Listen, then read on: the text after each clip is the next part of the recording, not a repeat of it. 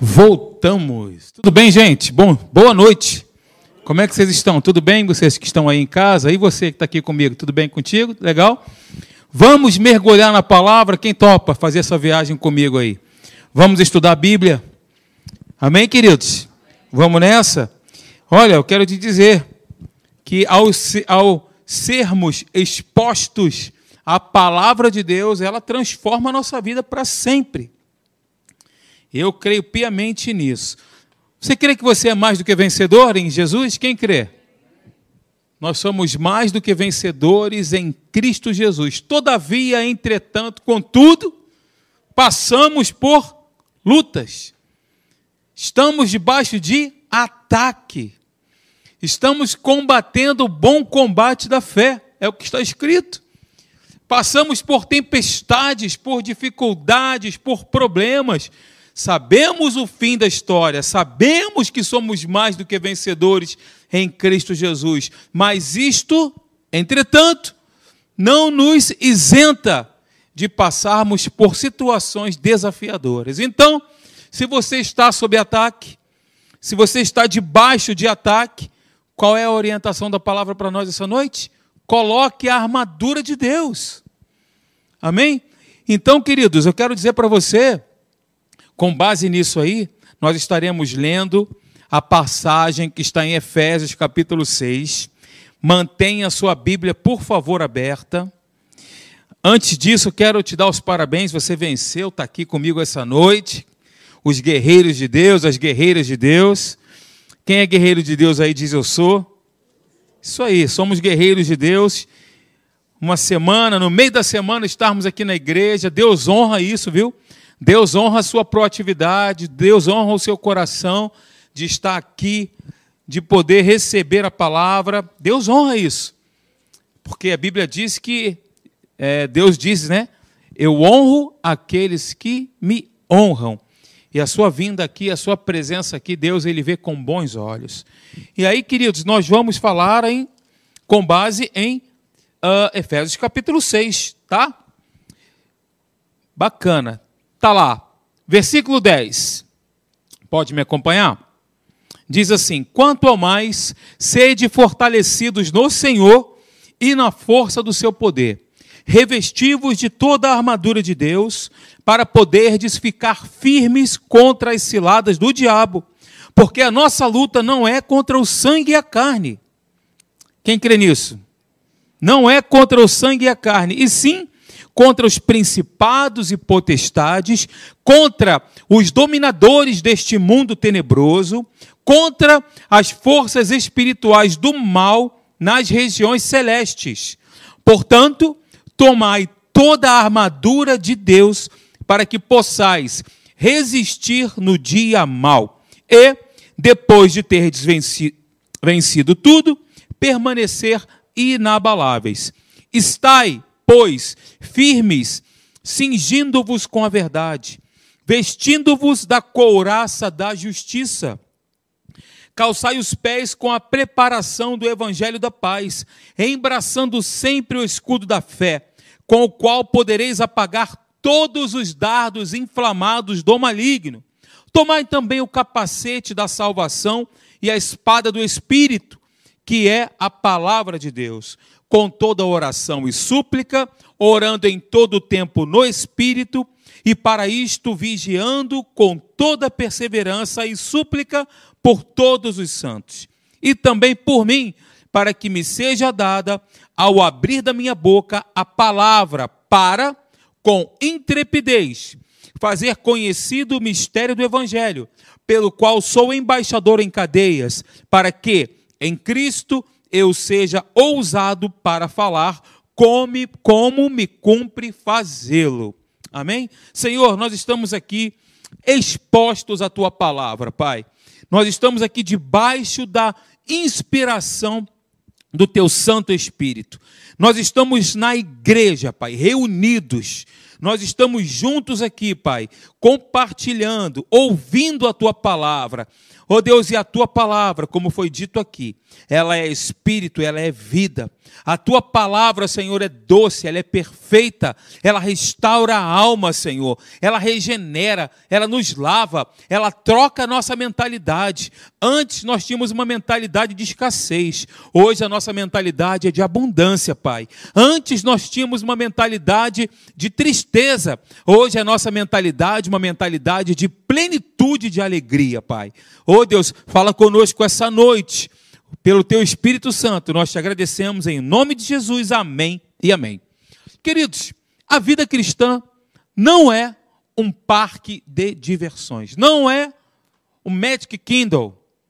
A vida cristã não é uma colônia de férias, é uma jornada cheia de desafios. É uma jornada, é uma maratona.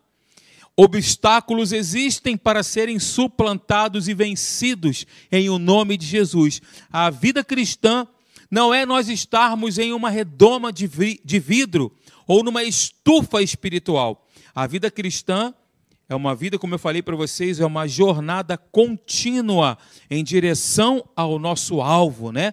Em direção ao objetivo maior.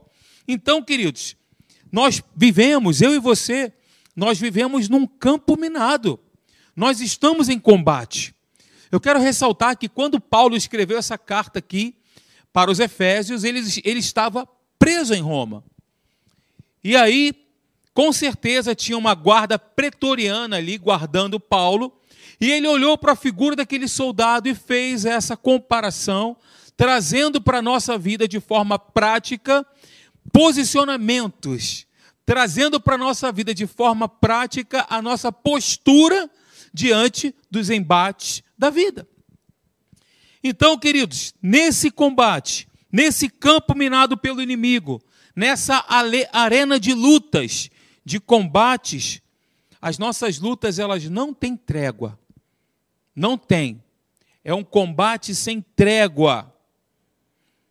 Há uma luta mundial suprarracial, supracultural, ela é espiritual e contínua. É um combate que eu e você vivemos. O mundo é o campo minado e nós estamos o tempo todo combatendo. E essa luta é uma luta espiritual. Eu quero dizer para você que não existe nenhuma pessoa na face dessa terra que é neutra a esse combate. Não existe pessoa neutra nessa guerra. Não existe tempo de trégua nessa conflagração. Que palavra bonita, hein? Quase não saiu aqui. Quase dei uma fratura exposta aqui na língua, né? Não existe acordo de paz. Existem duas categorias. Preste atenção no que eu vou dizer para você. Existem duas categorias. Fala para o teu irmão ao teu lado. Duas categorias. Fala para ele. Me ajuda a pregar e prega para ele. Ó, duas categorias. Aqueles que estão alistados no exército de Deus, que é o meu e o teu caso, amém? Nós estamos alistados no exército de Deus, e aqueles que pertencem ao exército inimigo, do adversário. São essas as duas categorias que existem. Antes de falar contra quem devemos lutar, o apóstolo Paulo, aqui nesse texto em tela que nós acabamos de ler, ele deixa claro contra quem não é a nossa luta. Contra quem não é a nossa luta. Nossa luta não é contra carne e sangue, não é contra as pessoas. Nós precisamos discernir isso. Nós precisamos entender de uma vez por todas isto, que a nossa luta não é contra as pessoas. Nossa luta não é física mas ela é espiritual. Muitas vezes nós sofremos por não entender contra quem estamos lutando. Sofremos por isso. Não seria uma, tra uma tragédia? Convenhamos. Vem aqui comigo, pensa comigo aqui. Afunila aqui. Não seria uma tragédia um soldado sair à batalha de armas em punho e muita disposição para o combate, mas sem saber contra quem está lutando? Nós temos aqui ali o Sandro, que é comandante na Marinha lá, o Celso também, que é militar também ali, já está reformado. Não é verdade? A, a estratégia dos combatentes seria um fracasso elaborar toda uma estratégia sem saber contra quem estamos lutando. E o nosso intuito aqui não é para falar sobre o diabo e as suas artimanhas. Muito embora o apóstolo Paulo ressalta nesse texto aqui e mostra que existe uma ordem, que existe um organograma. Eu costumo dizer que é a ordem da desordem. O império das trevas, né? É um grande perigo alguém detonar suas armas sem ter um alvo certo. Você está entendendo até aqui? Está comigo nessa? Estamos juntos aqui? Maravilha. Há muitas pessoas que estão entrando na batalha e ferindo os próprios irmãos. O nome disso é fogo amigo. Por não discernirem que a nossa luta não é contra as pessoas que nos perturbam usadas pelo diabo. Estão atingindo com seus torpedos os próprios aliados, em vez de bombardear o campo do inimigo. Então, queridos, qual é a pergunta que nós fazemos? Qual é a pergunta que eu faço para você que está em casa me assistindo? Homem e mulher de Deus, lindão e lindona de Deus, contra quem é a nossa luta? Contra quem? Paulo descreve o nosso inimigo de forma clara. Veja, Está no texto em tela. Efésios capítulo 6, do versículo 11 até o versículo 13. Por gentileza, mantenha sua Bíblia aberta, porque nós estaremos expondo sistematicamente os versos para entendermos esse contexto e aplicarmos na nossa vida, ok, queridos? Então, versículo 11: Revestivos de toda a armadura de Deus, para poderdes ficar firmes contra as ciladas do diabo. Versículo 12: Porque a nossa luta não é contra a carne, não é contra o sangue e a carne, e sim contra os principados e potestades, contra os dominadores deste mundo tenebroso, está vendo? Tem uma hierarquia aí. Contra as forças espirituais do mal nas regiões celestiais. Versículo 13: Portanto, tomai toda a armadura de Deus, para que possais resistir no dia mal e, depois de ter desvencido tudo, permanecer inabaláveis. Não podemos lutar contra quem nós não conhecemos.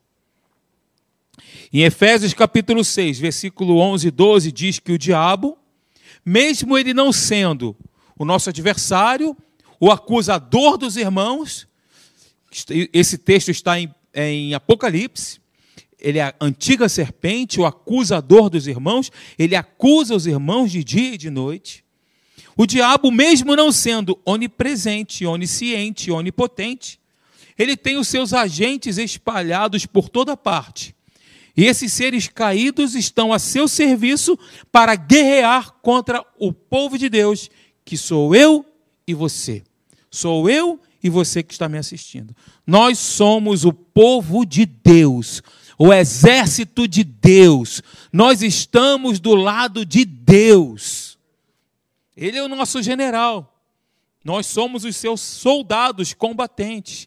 Queridos, por meio da palavra de Deus, nós vemos a estratégia do inferno para destruir a vida das pessoas. Primeira estratégia, ele furta a palavra do coração. Ele rouba, a palavra é semeada, e ele vai lá e arrebata a palavra do coração das pessoas para que não haja o entendimento revelado e, por conseguinte, a transformação. Esse é o primeiro ponto. Segundo, ele semeia o joio no meio do trigo. Qual é a diferença do joio para o trigo? Alguém sabe me dizer? Não existe diferença. Aparentemente falando, a diferença que existe entre a planta trigo e a planta joio é que o trigo produz fruto, o joio é estéreo. E tem outras também particularidades que eu não vou aqui entrar em detalhes, mas o inferno é uma das estratégias dele semear o joio no meio do trigo. Segundo, terceiro, ele se opõe ao pregador sempre. Sempre. Você é um pregador. Você é um pregador. Você é uma pregadora. Vê se seu irmão tem cara de pregador e pregadora. Você é um servo de Deus, é um propagador das boas novas. Em você tem a revelação viva da palavra de Deus. Você é um transmissor das boas novas. Amém? Eu creio nisso. Nós somos transmissores e temos oposições. Ok? Vamos lá. Quarto, ele tenta, não consegue, ele tenta interceptar a resposta às, às orações dos santos, assim como ele fez com Daniel, lá em Daniel capítulo 10. Depois você pode ler na sua casa. Ele tenta interceptar a resposta às orações dos santos. Ele oprime as pessoas com enfermidades. Não é o que diz o texto também lá em Atos capítulo 10, versículo 38? Jesus andou por toda parte fazendo bem e curando a todos os oprimidos do diabo.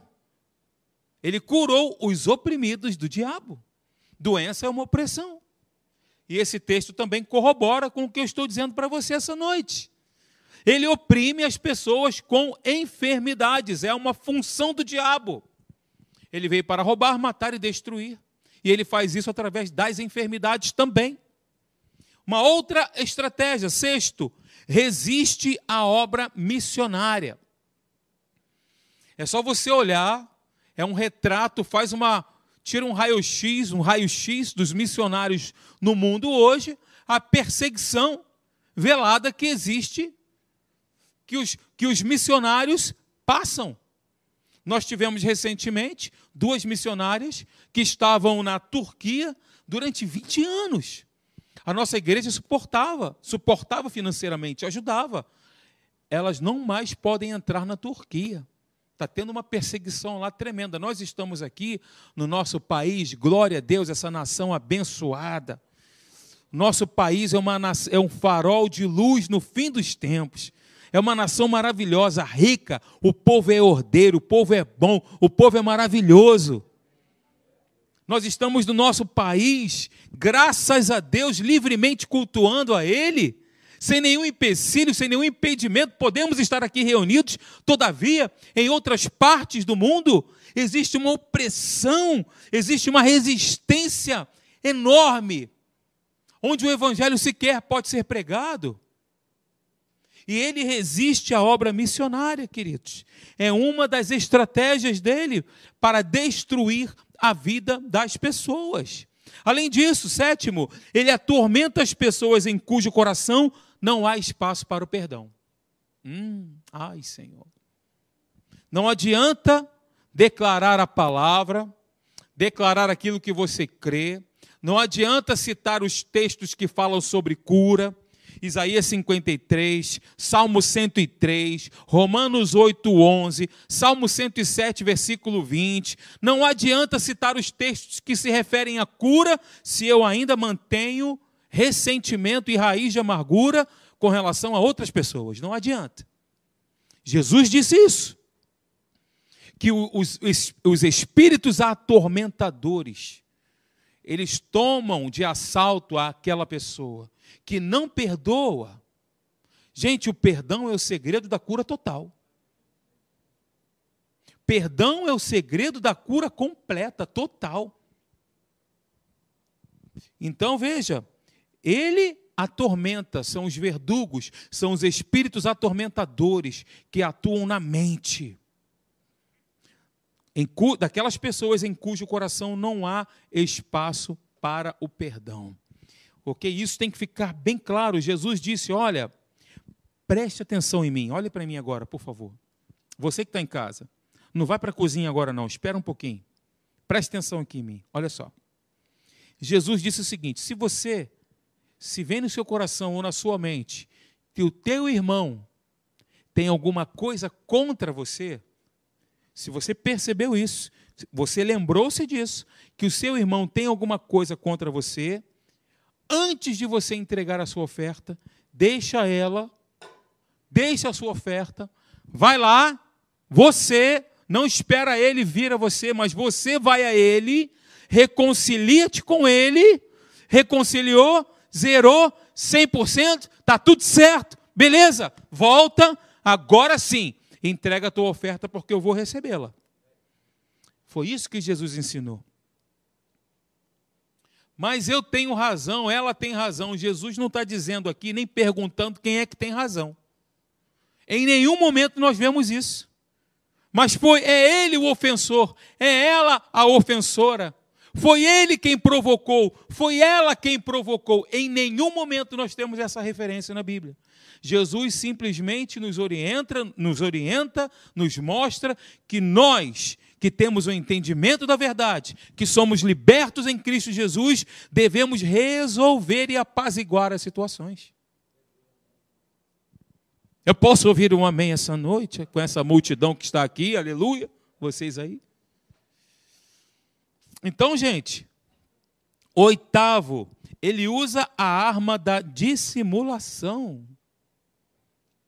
2 Coríntios capítulo 11, versículo 14 e 15, ele usa essa arma. Uma outra arma que ele usa é da intimidação. Ele ruge como o leão, só que ele não é o leão. Ele tenta se parecer com o leão. Ele só ruge, mas na verdade ele é um gatinho.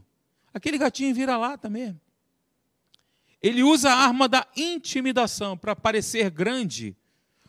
Mas, como nós temos estudado aqui domingo de manhã, maior é aquele que está em nós. Maior é aquele que está em nós do que aquele que está no mundo. Glória a Deus. Décimo, ele age na disseminação de falsos ensinos, sofismas, meia meias verdades. Ele age nessa, na disseminação disso. Fortalezas mentais. Décimo primeiro, ele ataca a mente dos homens. O nosso combate não é um combate na nossa mente, queridos. Romanos capítulo 12 não fala isso que nós devemos renovar a nossa mente, não se amoldar, não ter a estrutura de pensamento que o mundo tem, mas sermos transformados com a forma de Deus pensar, sermos transformados pensando como Deus pensa. Como é, pastor, pensar como Deus pensa? É você balizar, é você fundamentar a tua vida com aquilo que está escrito. Pronto. Simples assim é simples. Ele ataca a mente. É por isso que nós precisamos colocar o capacete da salvação. Mas espera um pouquinho, espera, espera, espera. Mais à frente eu vou falar sobre o capacete da salvação. Eu estou iniciando uma série com você, tá bom? Estamos aqui iniciando uma série. Temos bastante coisas para falar acerca desse, dessa riqueza aqui dessa riqueza dessa palavra que o Espírito Santo deu para o apóstolo Paulo. Sabe, queridos, do versículo 14 até o versículo 17 aí na sua Bíblia, de Efésios capítulo 6, nós vamos ver que o, equipa o equipamento que nós precisamos, os equipamentos que nós precisamos para essa batalha. Do versículo 14 até o versículo 17. Paulo listou seis equipamentos que são imprescindíveis para nós entrarmos nessa peleja. Peleja é uma palavra, né? Aleluia. A da igreja que o Ricardo era quando era pequenininho. Pastor Leandro também. A peleja. Que equipamentos são esses, então? Vamos lá. Primeiro, cinturão da verdade, o cinto da verdade. Está aí no versículo 14, parte A. Portanto, permanecei firmes, trazendo em volta da cintura a verdade. Eu estou trazendo em outra versão, talvez você tenha a mesma versão que eu, mas o contexto é exatamente o mesmo, tá bom? Cinturão da verdade, portanto, permanecei firmes, trazendo em volta da cintura a verdade. Nós sabemos em João capítulo 8, versículo 44, que o diabo é o pai da mentira, não é isso? Não é o que diz o texto? Mas a nova criatura, cuja vida é controlada pela verdade, pode vencê-lo. Ele é o pai da mentira, mas nós que somos novas criaturas e a nossa vida é controlada pela verdade, nós vencemos todas as investidas do inferno contra nós. A máscara da mentira um dia cai. O cinturão é o que segurava as outras partes da armadura todas juntas. A verdade é a força e o poder integrante na vida da nova criatura. Ok? A verdade é a força da nova criatura. A verdade, ela é integrante. O cinturão é que segurava a espada. Então, vem comigo aqui, nessa projeção. Preste atenção. Tá ligado aí? Vamos lá. Não podemos usar a palavra da verdade a não ser que pratiquemos a verdade. Para para pensar nisso aí. Vem comigo. Não podemos usar a palavra da verdade a não ser que pratiquemos a verdade. Eu preciso praticar a verdade para que ela funcione na minha vida. Eu preciso viver a verdade para que eu possa usar a espada do Espírito, que é a palavra de Deus. O que, que adianta eu ter o conhecimento na mente e não praticar no dia a dia? O que, que adianta eu ter as informações listadas aqui, elencadas dentro do escaninho do, da minha mente, dentro dos escaninhos e não utilizá-la no dia a dia, não praticá-la? Então, de novo, não podemos usar a palavra da verdade a não ser que pratiquemos a verdade. Quando eu pratico, ela se torna eficaz e poder na minha vida. É isso que a gente tem que entender. E aí, queridos, eu lembro do, de Davi. Davi, um ano mentindo sobre o seu relacionamento com Batseba. Um ano. Mentindo sobre o seu relacionamento com Batseba. E tudo começou a ir de mal a pior na vida dele. E vocês conhecem a história. Segundo equipamento da armadura, qual é? Couraça da justiça. Parte B, versículo 14. E vestindo a couraça da justiça. Só para você entender, essa peça aqui da armadura era feita de metal, ela cobria do pescoço até o peito e protegia, obviamente, o coração e os órgãos vitais. Né? Esse é um símbolo da justiça que a nova criatura tem em Cristo, é a justiça posicional. É o meu posicionamento e o seu, como justiça de Deus, como justos em Jesus. Ele nos justificou. Além disso, é também o caráter, o caráter justo que a nova criatura exerce em sua vida diária. É a justiça posicional e a nossa ética, a nossa moral é a justiça mesmo do teu dia a dia, de você viver, representa esses dois pontos. A couraça representa a vida devota e santa. É uma vida santa. O que é uma vida santa? Separada do mal. É uma vida separada. Nós não vivemos na prática do pecado. A Bíblia diz que nós somos santos. Nós não amamos e praticamos o pecado. Nós somos santos, como o apóstolo Paulo nos mostra aqui, todas as vezes, na maioria das cartas paulinas, quando ele abre, ele diz aos santos da igreja X, aos santos da igreja Y. A referência bíblica para mim e para você, que somos lavados e redimidos no sangue de Jesus, é que nós fomos santificados. Então entendemos que nós somos santos.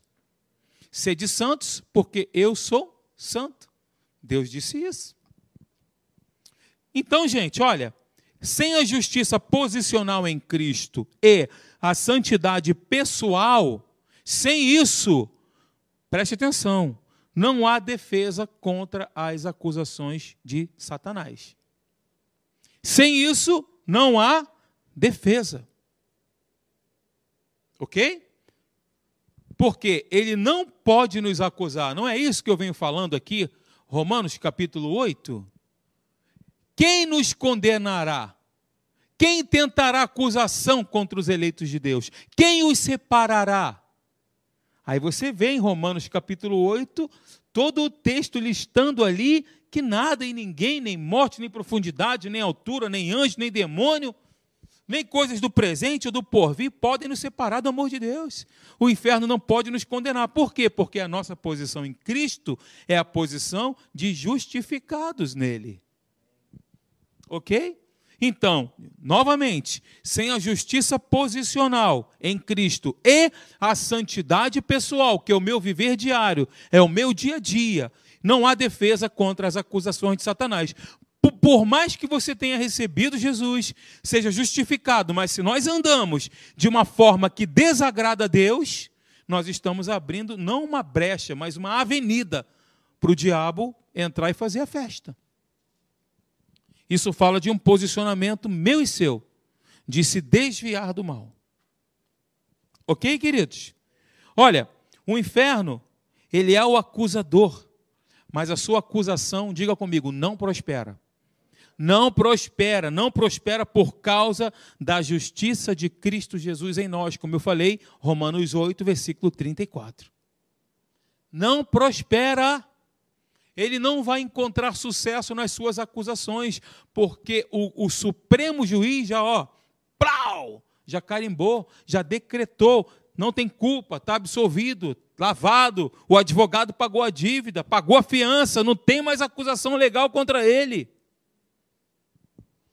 Isso é para nós nos lembrarmos todas as vezes que o inferno tenta borrifar na nossa mente ou lançar um canhão na nossa mente de acusações. A gente tem que lembrar disso.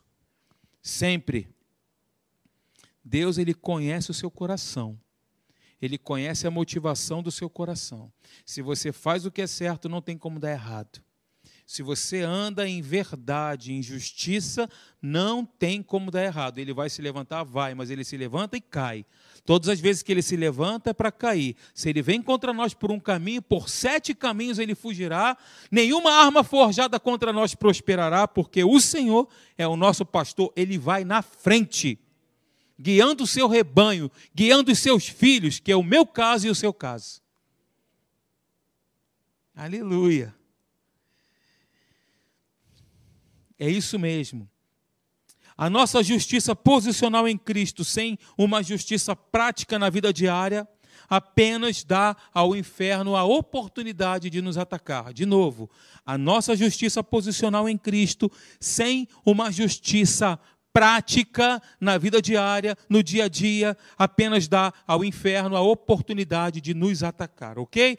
Terceiro equipamento da armadura de Deus, calçado do Evangelho, versículo 15, Efésios 6. Calçado do Evangelho, calçando os pés com a disposição para o Evangelho da, da paz, em uma outra versão.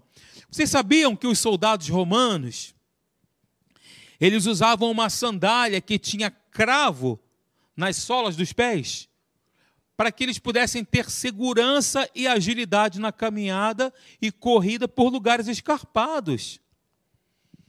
Eles tinham os, as solas das suas sandálias com essas cravilhas, né? Para que pudesse dar sustentação, para que eles não escorregassem. Isso é interessante. Então, vem aqui comigo. Look to me Eu ia fazer uma propaganda, mas eu engoli. Ó, oh, preste atenção. Se quisermos ficar firmes e de pé no combate, precisamos estar calçados com o Evangelho. O Evangelho tem que ser a nossa base, a nossa segurança, o nosso apoio, ok? O nosso respaldo. Se estivermos calçados no Evangelho, não tem como escorregar, não tem como cair. Se quisermos ficar firmes e de pé no combate, precisamos estar calçados com o Evangelho, que nos dá paz com Deus e com o próximo. É o Evangelho, é o calçado do Evangelho da paz. Precisamos então ter pés velozes para anunciar o Evangelho da paz aos perdidos. Quão formosos são os pés daqueles que vão no spa não sei da onde. Não, não é isso que está dizendo. Quão formosos são os pés daqueles que anunciam as boas novas. Sabe, irmãos? Sabe? O diabo ele declara guerra para destruir todos nós. Sabia disso? Ele já declarou essa guerra para nos destruir. Mas nós somos embaixadores do evangelho da paz. Ele declarou guerra para nos destruir mas nós somos os embaixadores do Evangelho que traz a paz do homem Deus, a paz no nosso coração, a paz que está instalada por meio do Espírito Santo que habita em nós, dentro da gente. Ok? Quarto equipamento da armadura, escudo da fé, versículo 16. Usando principalmente o escudo da fé, com o qual podereis apagar todos os dardos em chamas do maligno. Você sabia que o escudo ele media 1,60m de altura por 70 centímetros de largura? Era um escudo grande, né? Ele protegia todo o corpo do soldado, ele era feito de madeira e coberto por um couro curtido. Quando os soldados lutavam emparelhados, um ao lado do outro, eles formavam como que uma parede contra o adversário. E uma das armas mais terríveis eram os dardos de fogo. Era uma das armas mais terríveis usadas naquela época, porque não apenas feriam, mas também incendiavam. Tu imagina alguém que era atingido por um dardo em chamas? Além de ferir, ele ainda incendiava. O diabo, nosso adversário, ele lança dardos de fogo em nosso coração e na nossa mente. Mentiras, pensamentos errados, pensamentos de desvalor, pensamentos de vingança, pensamentos de dúvidas, de incredulidade. Tudo isso são dardos inflamados, exatamente como está aí, ó. Olha aí, ó. Inveja, maledicência, cobiça, derrota, pensamentos de derrota, pensamentos estranhos, errados acerca de nós mesmos e acerca das pessoas. São dardos inflamados, não apenas dardos, mas os dardos estão em chamas, além de ferir, incendeiam era uma das armas mais terríveis. Desespero, dúvida, falta de compreensão, falta de amor, mentira, orgulho, tudo isso são dardos inflamados. Qual é o posicionamento nosso? Fortalecei-vos na fé. Essa é a postura, a tua postura e a minha. Soldados de Deus, aleluia! Soldados de Deus, a nossa postura Firmeza, queridos, ó, planta o pé. Planta o pé porque ele tá, você está calçado com o, o, o, calçado do Evangelho da Paz, e nesse calçado tem aquelas cravilhas né, que te deixam firme, mesmo se o terreno for instável. Aleluia! Fortalecei-vos na fé, para que possais suportar os dardos inflamados do maligno. Queridos, meus irmãos amados que estão aqui comigo essa noite, você que me assiste aí, me acompanha, participa desse encontro. Se não apagarmos esses dardos pela fé, porque o escudo é o escudo da fé. Se não apagarmos esses dardos pela fé, eles acendem fogo em nosso interior e o que acontece? Nós desobedecemos a Deus. Você entende assim? Na aljava do inferno a toda espécie de dardos, dardos ardentes. Aljava é aquele lugar que as flechas ficavam, né? O nome disso é aljava. Então, na aljava do nosso adversário, tem todo tipo de dardos ardentes e inflamáveis. Alguns dardos inflamam a dúvida, a incredulidade, a cobiça, a vaidade, a inveja. Tudo isso. Quinto lugar, vamos lá capacete da salvação, versículo 17, parte A. Quem está entendendo, diga glória a Deus. Aleluia. Tomai também o capacete da salvação. O inferno ataca o que? A mente. Essa foi a estratégia pela qual ele derrotou Eva. Ó, um tiro na mente dardos na mente. Essa peça da armadura fala de uma mente controlada pelo espírito. Essa mente, essa peça da armadura fala da mente controlada por Deus, fala da mente controlada pela palavra. Infelizmente, Muitas pessoas, novas criaturas, dão pouco valor a essa questão da mente. Vem comigo aqui nessa tela que eu estou projetando para você. Quando a palavra de Deus controla a nossa mente, o que acontece? O inferno não pode levar a nova criatura a fracassar. Porque nós estamos sendo dominados integralmente pela palavra da verdade. Amém, Sérgio? Glória a Deus. Aleluia! A nova criatura que estuda a palavra, você que está aqui comigo, amém. Você que está aí em casa também. Você que faz esse, essa leitura na sua casa, você que estuda a palavra, renovando a sua mentalidade na palavra, pensando como a palavra diz, pensando como Deus pensa, não cede às propostas sedutoras do diabo. Não cede. Então, queridos, em sexto lugar, a espada do Espírito, versículo 17, parte B. E a espada do Espírito, que é a palavra de Deus. A espada do Espírito é arma de ataque e também arma de defesa, concordam comigo? A espada ataque e defesa. É a palavra de Deus. Veja, nós vencemos os ataques do diabo e triunfamos sobre ele por meio da espada do Espírito, que é a palavra de Deus. É a palavra de Deus que nós é pela palavra de Deus que nós saqueamos o império das trevas. Como Jesus disse, a casa do valente. É pela palavra de Deus, é pela palavra de Deus que os cativos são libertos. A palavra é poderosa, viva e eficaz. Moisés, ele quis libertar os israelitas, lembram disso? Quando ele tentou libertar os israelitas com a espada carnal, e o que aconteceu? Ele fracassou, ele matou um egípcio. Mas quando usou a palavra do Espírito, a, quando ele usou a espada do Espírito, o povo foi liberto. Pedro quis defender a Jesus com a espada carnal e fracassou. Mas quando ele brandiu a espada do Espírito, multidões se renderam, como nós vemos aqui em Atos. Três mil pessoas quando ele usou a espada do Espírito. Cristo venceu Satanás no deserto usando a espada do Espírito. Paulo, nas suas viagens missionárias, missionárias, quando ele pregava o Evangelho, plantando igrejas e arrancando vidas da potestade do mal para Deus, é uma descrição clara como ele usou a espada do Espírito.